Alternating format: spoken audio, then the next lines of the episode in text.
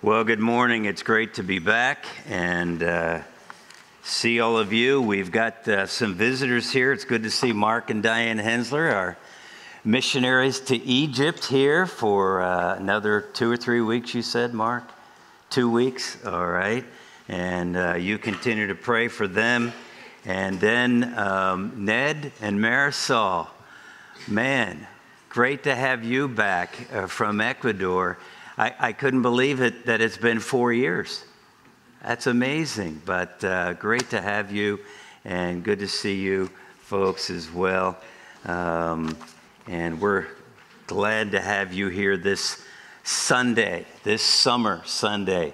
People are still on vacation, and that's great. I, I hope that you are having opportunity to, to make up for last summer and all of that craziness, and that you're able to enjoy time away uh, this summer. Uh, but we're glad you're here with us together. So, you can't have your cake and eat it too. Ever heard that one before? And my question is always, why not? Right? Why not? I, you know, it's, come on. And uh, well, because when we say that, what we mean is that there are two options available and uh, you can't have both. Can't have both your cake and eat it too because the options conflict with each other. Uh, so you can only pick one, right? So when we talk about that, two options, they conflict. You can only pick one. So you can't have your cake and eat it too. Um, Scott talked last week about. Uh, eating ice cream in the evening and trying to lose weight. Right? You, you can't have your cake and eat it. Uh, maybe I should say, you can't have your ice cream and eat it too, in that regard. It just doesn't work. You can't do both. It may be, uh, as you think that through, at, at any level of school, uh, whether it's elementary or high school or, or uh, college or beyond, uh, if you want to get all A's, but stay up playing video games every night till after midnight, it's not going to happen because you can't have your cake and eat it too, right? Or how about you're offered a promotion at work with a substantial raise, but you have to work every Saturday? Ah, see, can't have your cake and eat it too. Or how about you want to sell your house and in this day and age, it's a seller's market, right? That means that the person trying to sell is going to get the best price possible. You're going to get over and above the asking price because it's a seller's market. So you sell your house for big bucks, but at the same time, you want to buy another one real cheaply. Real, I shouldn't say cheap, right? I should say inexpensively. You can't have your cake and eat it too. It won't work to have both. So that's what we're going to talk about this morning. You think cake? Really? Well, uh, yeah, and, and I, I don't want to make you uh, too hungry before you get home for your, uh, your meal today, but open your Bibles with me to 1 Corinthians chapter 10, and we're going to start at verse 14. Now, um, we are a text, a passage before where Scott was last week. Uh, we are going to do communion, and it talks about communion, though this passage does not teach. It is not intended to primarily teach about the Lord's Supper. Paul is using it as an illustration. We're going to get to that.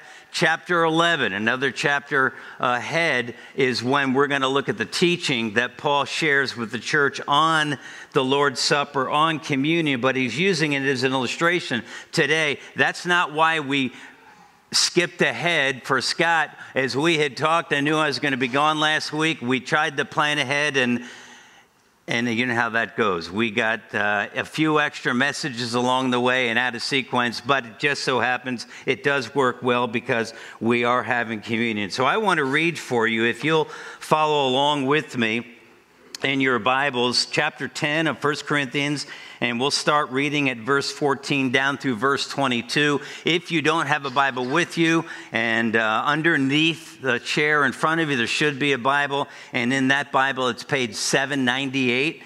Uh, or if you've got your phone or tablet, whatever, ready, uh, follow along as I read. So, verse 14, 1 Corinthians chapter 10. Therefore, my dear friends, flee from idolatry.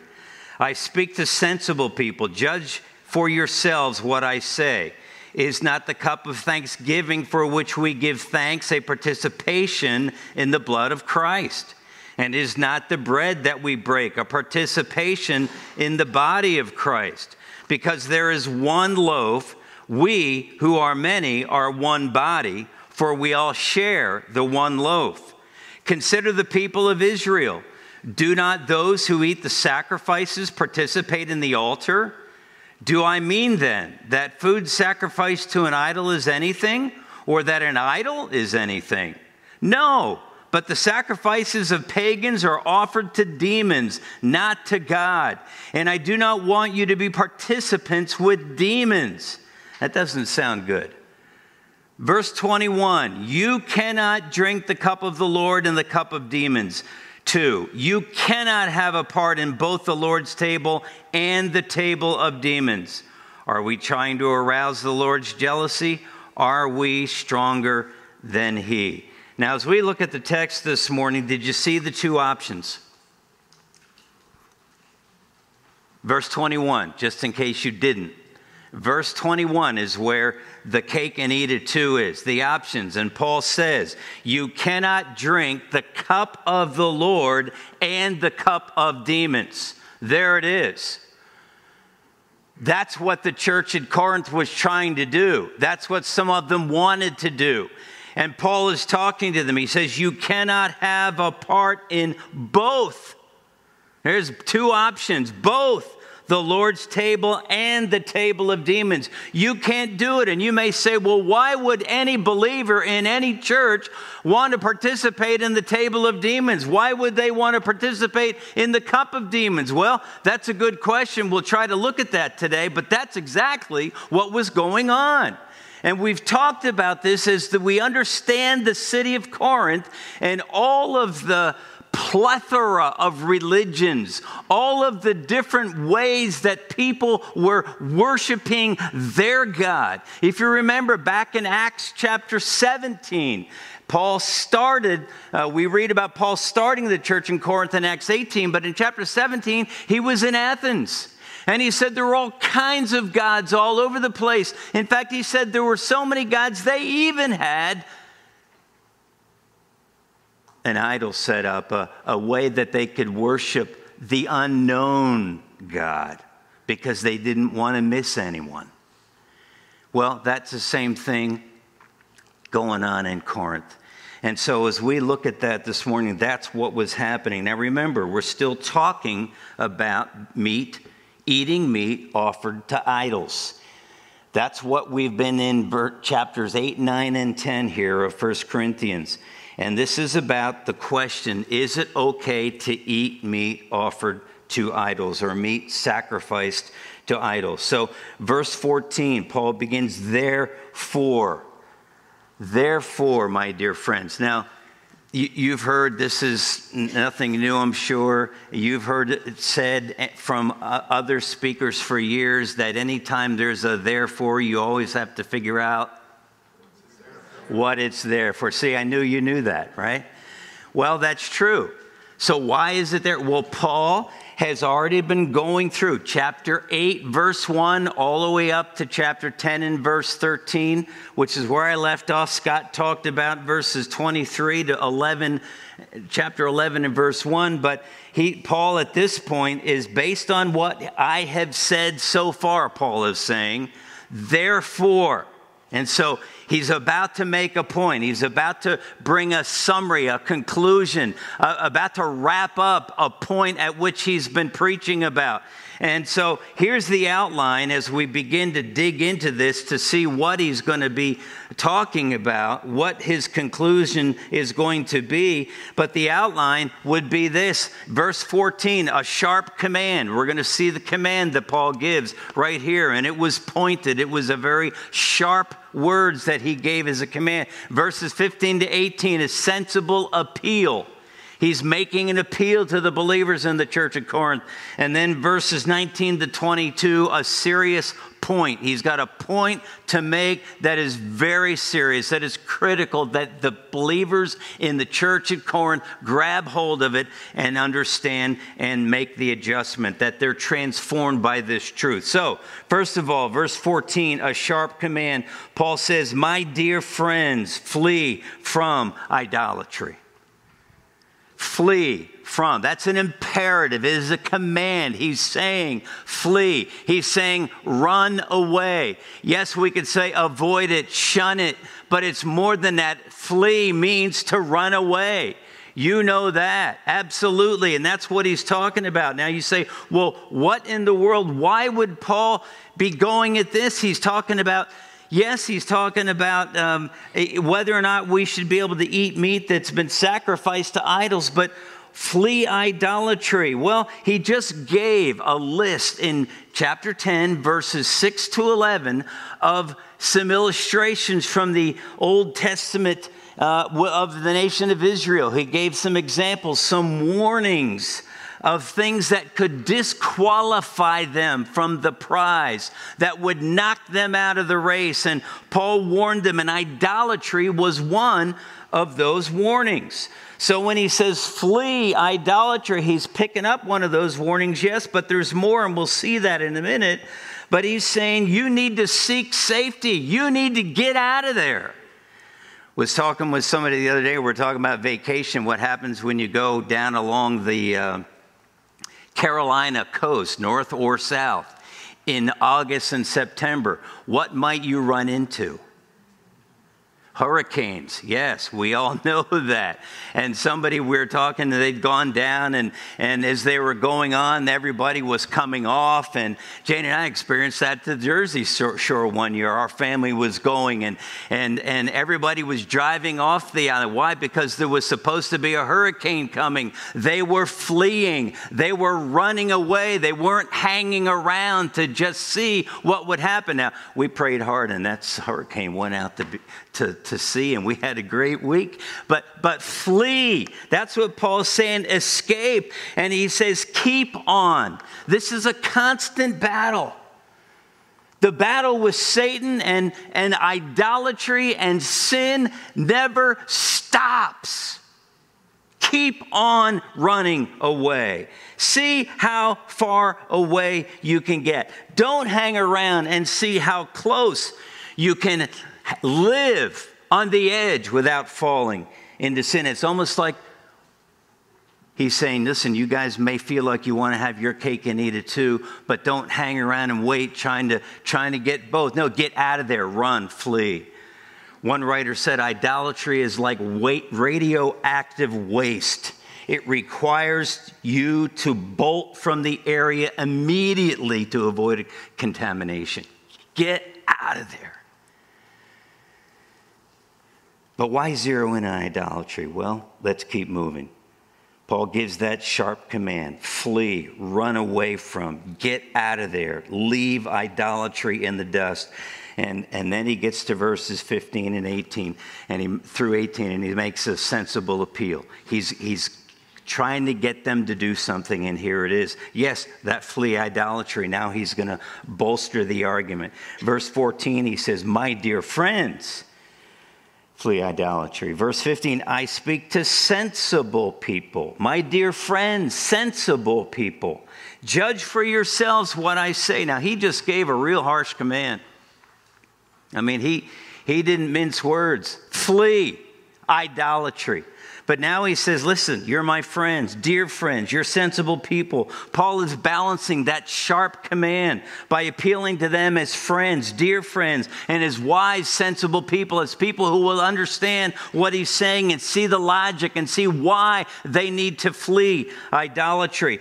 And he's saying, Listen to me and judge for yourselves. And, and he's about to ask some questions and give a couple of illustrations. Again, to make the point why, he need, why they ought to flee idolatry. Look at verse 16, because the first illustration he uses to, to make his point is the Lord's table, the Lord's Supper, what we call communion.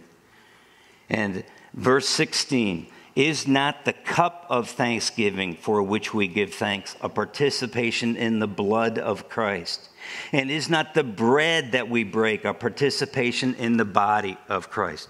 The bread and the cup, the cup representing, symbolizing the blood of Jesus Christ, the bread representing, symbolizing the body of Jesus Christ. That's what Paul's talking about.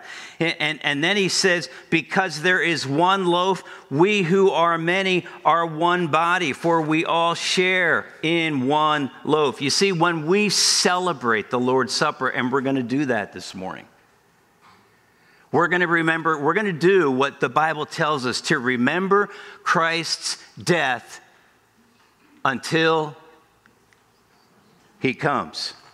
Till Jesus comes again, we are to remember. We are to look back and remember Christ's death. At the same time as we're looking forward, anticipating the return of Jesus to take us, the church, home to heaven with Him, He says, Remember Christ's death. And when we celebrate the Lord's Supper by taking the cup, representative of the blood of Christ, and the bread, representing the body of Christ, we are participating or sharing in the Lord's death. It is regenerating, in a sense, fellowship with Jesus. It is an act of worship. It is an opportunity. It is lifting Him up, lifting up Jesus, remembering what He did for us. It is renewing our minds with the truth of the cross. It is refreshing our hearts and our minds about our vertical fellowship with God.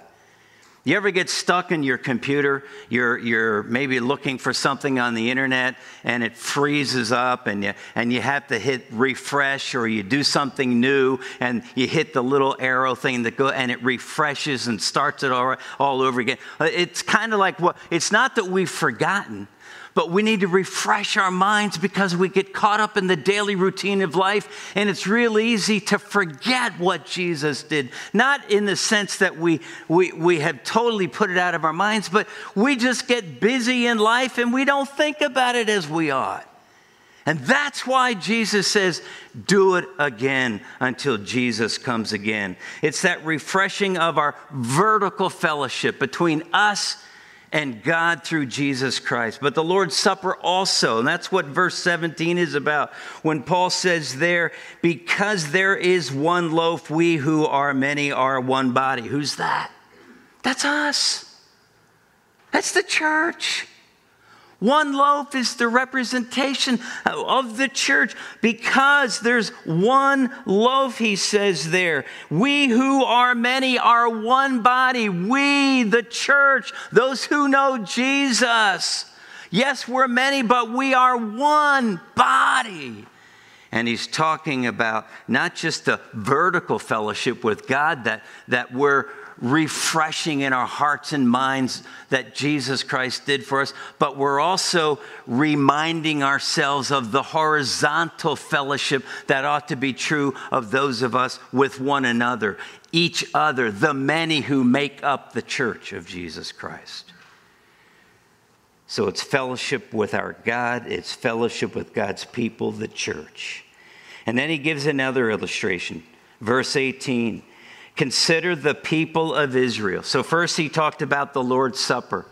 And he says, as you participate in the Lord's Supper, you are participating with Jesus. You are reminding yourselves of his death on the cross. You are worshiping God for his love for us and his sending his son to the cross to die to forgive our sin. But he says, verse 18, you consider the people of Israel. Do not those who eat the sacrifices participate in the altar? And if you go back to the Old Testament and read about the Old Testament sacrifice, sacrifices, read through the book of Leviticus. I know that's a hard one. You have to do that with purpose and intent and say, I'm sticking to this and I'm going to work through it. You'll get the sacrificial system. You'll see all of the, the sacrifices, the sin offerings, and the thanksgiving offerings, and all of the, the sacrifices that were to be made. And Paul is saying, Do not those who eat the sacrifices participate in the altar. Just like with the Lord's Supper, we participate in Christ's death, so in the Old Testament, the people of Israel, when they made sacrifices at the altar, participated in in that. In the same way, he's saying this is the same kind of thing. When the people of Israel brought their animal sacrifices to the Lord, they participated in that sacrifice with God because they would eat some of it sometime. Some of it would be burned up and offered to God. Some of it the priests would eat. But sometimes the, the people would eat that meat that had been offered to God and they worshiped God. They expressed in doing so their union with God, their obedience to Him, in seeking forgiveness in the way that God had told them to. They participated in the altar. Now you say, Paul, what are you saying? What do you mean? Well, look at verse 19, and that gives us to the third point. The third point here, a serious point Paul has to make. Verse 19, do I mean then? He's saying, okay, now here's what I mean. Do I mean then? Here's what these two illustrations the Lord's Supper and Israel's participation in the Old Testament sacrifices. Do I mean then that food sacrificed to an idol is anything, or that an idol is anything? Remember, we're still talking chapters 8, 9, and 10, 1 Corinthians, about is it okay to meet, eat meat offered to idols, meat sacrificed to idols. So here it is. He says, Do I mean then that food sacrificed to an idol is anything, or that an idol is anything. Now, back in chapter 8, verses 4, 5, and 6, Paul already said, We know that there's no such thing as idols. Yes, there's that wood or stone or whatever, that animal that people worship, but that's no God. It's not a real God, it's just an idol. But here he's saying something. He says, No, that's not what I mean. But here's what I do mean. Idols aren't real, but demons are. That's what he's talking about. He says, and sacrifices, the sacrifices of pagans, verse 20, are offered to demons, not to God. You see, they were offering the idols, and Paul's saying, okay, here's some new information. You're offering, they're offering them to demons. Yes, they say idols, they're not real gods, but to demons. And he says, And I do not want you to be participants with demons. When you eat meat sacrificed to idols as part of a pagan religious ceremony, and that's what some of the Corinthians were doing eating meat offered to idols as part of pagan religious ceremonies, many times in a pagan temple. And Paul is saying, when you do that, you are participating with demons. You are fellowshipping with demons. You are worshiping demons. That's what he's talking about. Now, as Scott talked last week, and as we already saw in chapter 8, he's not talking about if you happen to buy some meat at the meat market that had been offered to idol and you take it home and in the privacy of your own home ate that, that's not a problem. Or if you were invited to somebody's home and, and they offered you meat and you don't, you don't ask questions, just eat it. Pass the A1 sauce, please, right? But if you were sitting there in someone's home and they said, hey, just so you know, that's meat sacrificed to an idol, then he says, for the sake of their conscience, the one who pointed it out and maybe the one who served it, then don't partake. But that's not what's going on here. This is different. These people were saying they were partaking of meat that, had, that, was being offered to idols as part of the religious ceremony. Some were saying, hey, this is no big deal. We know that idols are nothing. These are false gods. There's no big deal. We can be part of this pagan temple and, and this ceremony. It's no big deal. Paul says, No, you are fellowshipping with demons. This was not just a casual, meaningless steak dinner in a pagan temple. They were participating in demonic activity. They were identifying themselves with demons, the minions of Satan himself, rather than worshiping, honoring, lifting up the one true God. And Paul's saying, You can't do both. You can't have your cake and eat it too. Because that's what they were trying to do.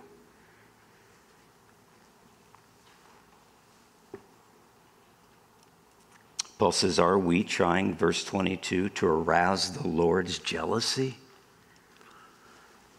Are we stronger than he is? Now, when he says that, he's pointing right at those who claimed not to have weak consciences.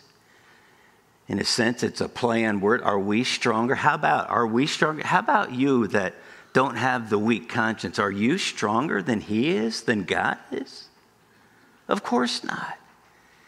Can you avoid the wrath of God because you're worshiping, you are fellowshipping with, you are participating in demonic activity, you are identifying as a believer, as the temple of the Holy Spirit, of the temple of God, and you're participating in, at the table of demons? You will arouse the Lord's jealousy. First five book of, books of the Bible we call the, the law, the books of Moses, the Pentateuch, Penta 5, right? So Genesis, Exodus, Leviticus, Numbers, Deuteronomy. In those first five books, the Pentateuch, all references to God's jealousy have to do with idol worship. Now, that's interesting. When we read that God's a jealous God, it means he's using that because people are worshiping idols. And that's what Paul's saying. Are we trying to arouse the Lord's jealousy? You see, this whole issue of eating meat sacrificed to idols, it's not about the meat. It's not about the idols. I mean, we've talked about this. I, I, I told you about the day old meat section at Wegmans where they're offering meat sacrificed to idols now. Just kidding, right? Scott talked about it last week. How does this apply to us? None of us would have to worry at any grocery store where you go shopping that you might have to buy meat sacrifice. It's not going to happen. So, what in the world does this have to do with us in 2021?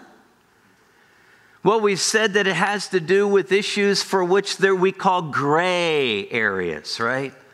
There's no real clear cut direction from God, or at least so we think. And so we have to figure out so, what is it that God would have us to do? And I want to say to you folks, I believe that that is a good application. And, and so, what might some of those issues be that we would put into that category? Certainly, alcohol would be one um, uh, tattoos, playing the lottery. How about birth control? You may never thought about that.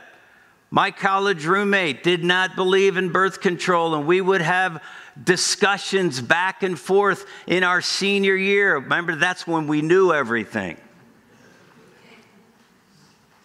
And I was getting married the week after graduation. He was getting married three weeks after graduation. And we talked about that. And I'm like, Steve, come on, you can't. Well, it's, a, it's up to God. Okay, well, then just put a blindfold on and walk out across the interstate. If it's up to God, if you die, you die. If you live, you live. That's how I argued. Now, we were fine. Luke came along four years later. Steve had a honeymoon baby. Okay, then God, okay, but is that a questionable area? Yeah, how do you figure that out? We look at Scripture. How about Bible translations? How about music? How about school choice? Public school, Christian school, homeschool. Where, where, where, where, do you put your kids? How do you make up those choices? A lot of people are very emotional, and these are, diff- uh, how do you figure that out? What's right, what's wrong? We look at Scripture and we apply these principles. But, folks, I got to tell you, the more I studied this week, the more I realized this wasn't just about questionable issues and how do we decide those gray area questions. It wasn't even about the danger of demons that Paul was warning the church about. It was about rousing God's jealousy for us. And I think that's all of what verse chapters 8, 9, and 10 are about. It has to do with God being jealous for us. And that's why when we get down to the end of the chapter, and I'll get there in just a minute, it says, Do everything for the glory of God. And I think sometimes we go to chapters 8, 9, and 10 because we have all of these questions that we want answered. Paul and I were just talking about that this morning, and sometimes we're asking the wrong questions. We, we want to know is this right? What about that? Is that wrong? Should I do that? Is it okay if I do this? Is this right? Is that wrong? And, and that's kind of how we use the Bible. Listen, I don't think that's the point of chapters 8, 9, and 10. Yes, it does give us some help on understanding how do we know whether they should eat meat sacrificed to idols. Well, here in this regard, as part of a religious ceremony, he's saying, don't do it. Be willing to give up your right. But it's about God. It's about God's glory. It's about a God who jealousy wants all of us. And I don't mean all of us, I mean all of us individually. He wants every part of us, each of us, because He's jealous for us. He doesn't want divided loyalties. He doesn't want a foot in the church and a foot in the pagan temple. He doesn't want part of us at the table of the Lord and part of us at the table of demons. He wants all of us. And that's why he says, flee idolatry. Run away from anything and everything that comes between us and God. Anything that we give more time, more energy, more resources to than we do to God ought to go. It's an idol. We're trying to have our cake and eat it too. And God says, No. I want all of you.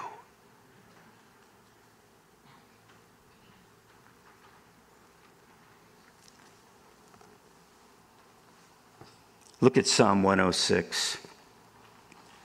Psalm 106, verse 34. Now, I'm going to read it from the new 2020 New American Standard for you, but you'll get the gist of it in whatever translation you have as well. But Psalm 106, starting in verse 34, and Psalm 106 has been a rehearsal of the history of the nation of Israel.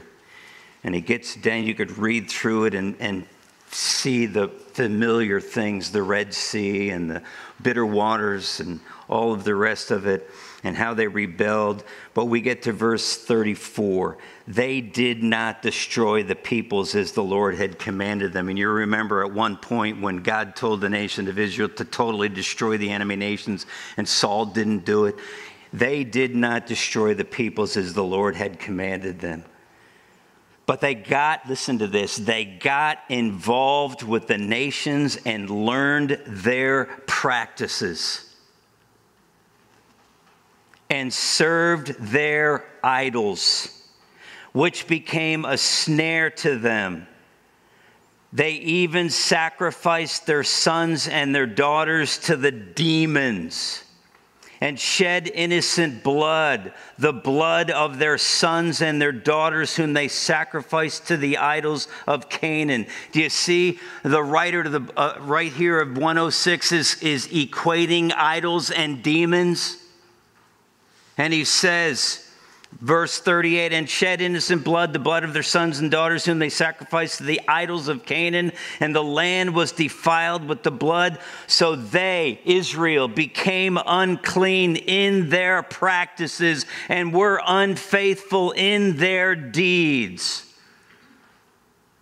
What was it they were doing? They got involved with the nations. They learned their practices. We already know that back before they even had a king, back before the first king, the nation of Israel said to Moses, Hey, we want a king. What?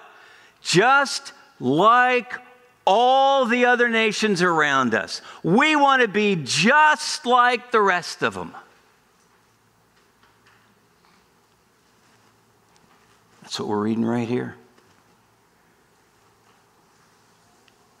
Got involved with the nations and learned their practices. So they became unclean in their practices and were unfaithful in their deeds. Listen, these, this was the nation of Israel, God's chosen people. They had one foot in the nation of Israel and another foot in the pagan tribes and nations around them. They wanted their cake and wanted to eat it too. And look at verse 40. Therefore, the Lord was angry with his people. Whew. Wow. The Lord was angry with his people. Why? Because they wanted to eat their cake and have it too or have their cake and eat it too. Right? You get the idea. Their loyalties were divided between God and the nations around them, just like everyone around them. Which begs the question when we talk about more people more like Jesus, that we need to be more like Jesus. Scripture is clear all throughout the New Testament that we need to become more like Jesus. When we are like the nation of Israel, when we are like the Corinthian church and get involved with the nations and the peoples in the land and learn their practices, who are we more like?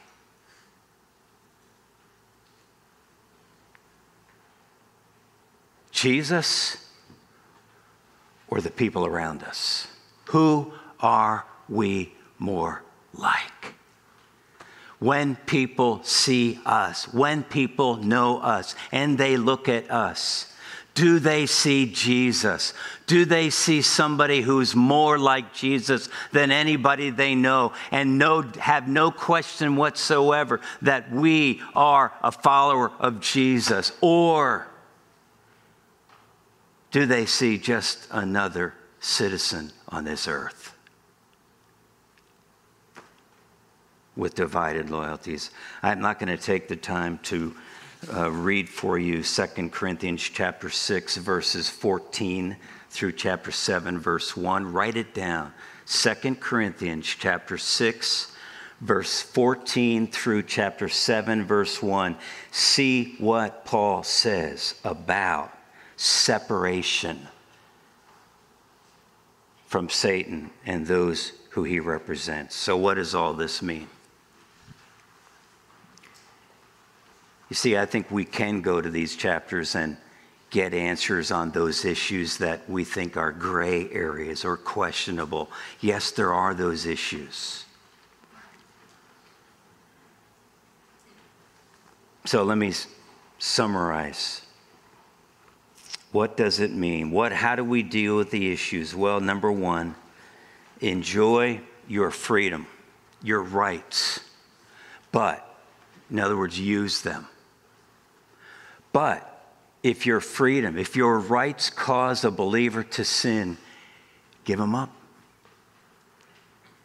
If our freedom causes our brother or sister to sin, give up that freedom. Don't exercise that right. That's chapter 8. Secondly, don't use your freedom or your rights if your freedom, if your rights hinder the gospel. We find that in the middle of chapter 9. Don't use your freedom if it hinders the gospel, but use your freedom to do everything you can to win as many as possible to Christ. Did you ever think about that as the use of our freedom, as the use of the rights that God has given us? We want to talk about we have liberty. I got Christian liberty. You can't tell me what to do. I have liberty. Do we ever think that those liberties are also to allow us to do everything possible to win as many as possible to Christ? We usually think we want answers to these kinds of questions for us. When in fact, if we're focused on winning as many as possible to Christ, who cares? We don't even go there. We don't even answer those questions. It doesn't matter.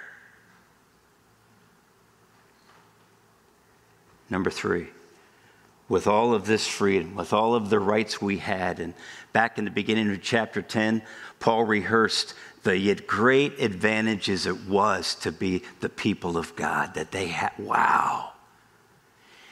With all of that freedom, with all of those rights, don't disqualify yourself from the prize. Remember, when temptations come, God has made a way to escape. Chapter 10. You know what we're talking about here? Our rights, our freedoms are all about God and His glory, about winning people to Christ. That's more people. Winning people to Christ, more people, and helping believers grow. That's more like Christ. Winning people to Christ helping believers to grow and to mature. That's more people, more like Jesus. More people, more like Jesus. Do you see that? If you read through chapters 8, 9, and 10 and understand that's what Paul is saying, you say, really? That's you're just kind of reading our mission, what, what we believe our mission. We're reading, no, it's there. Look at this. It's about our willingness to do all, to do all, to be all for the glory of God. Look at verse 32. Scott read these, preached on these last week. Do not cause anyone to stumble, whether Jews, Greeks, or the church of God. That's talking about we don't want to cause a brother or sister to sin by the use of our freedom or our rights.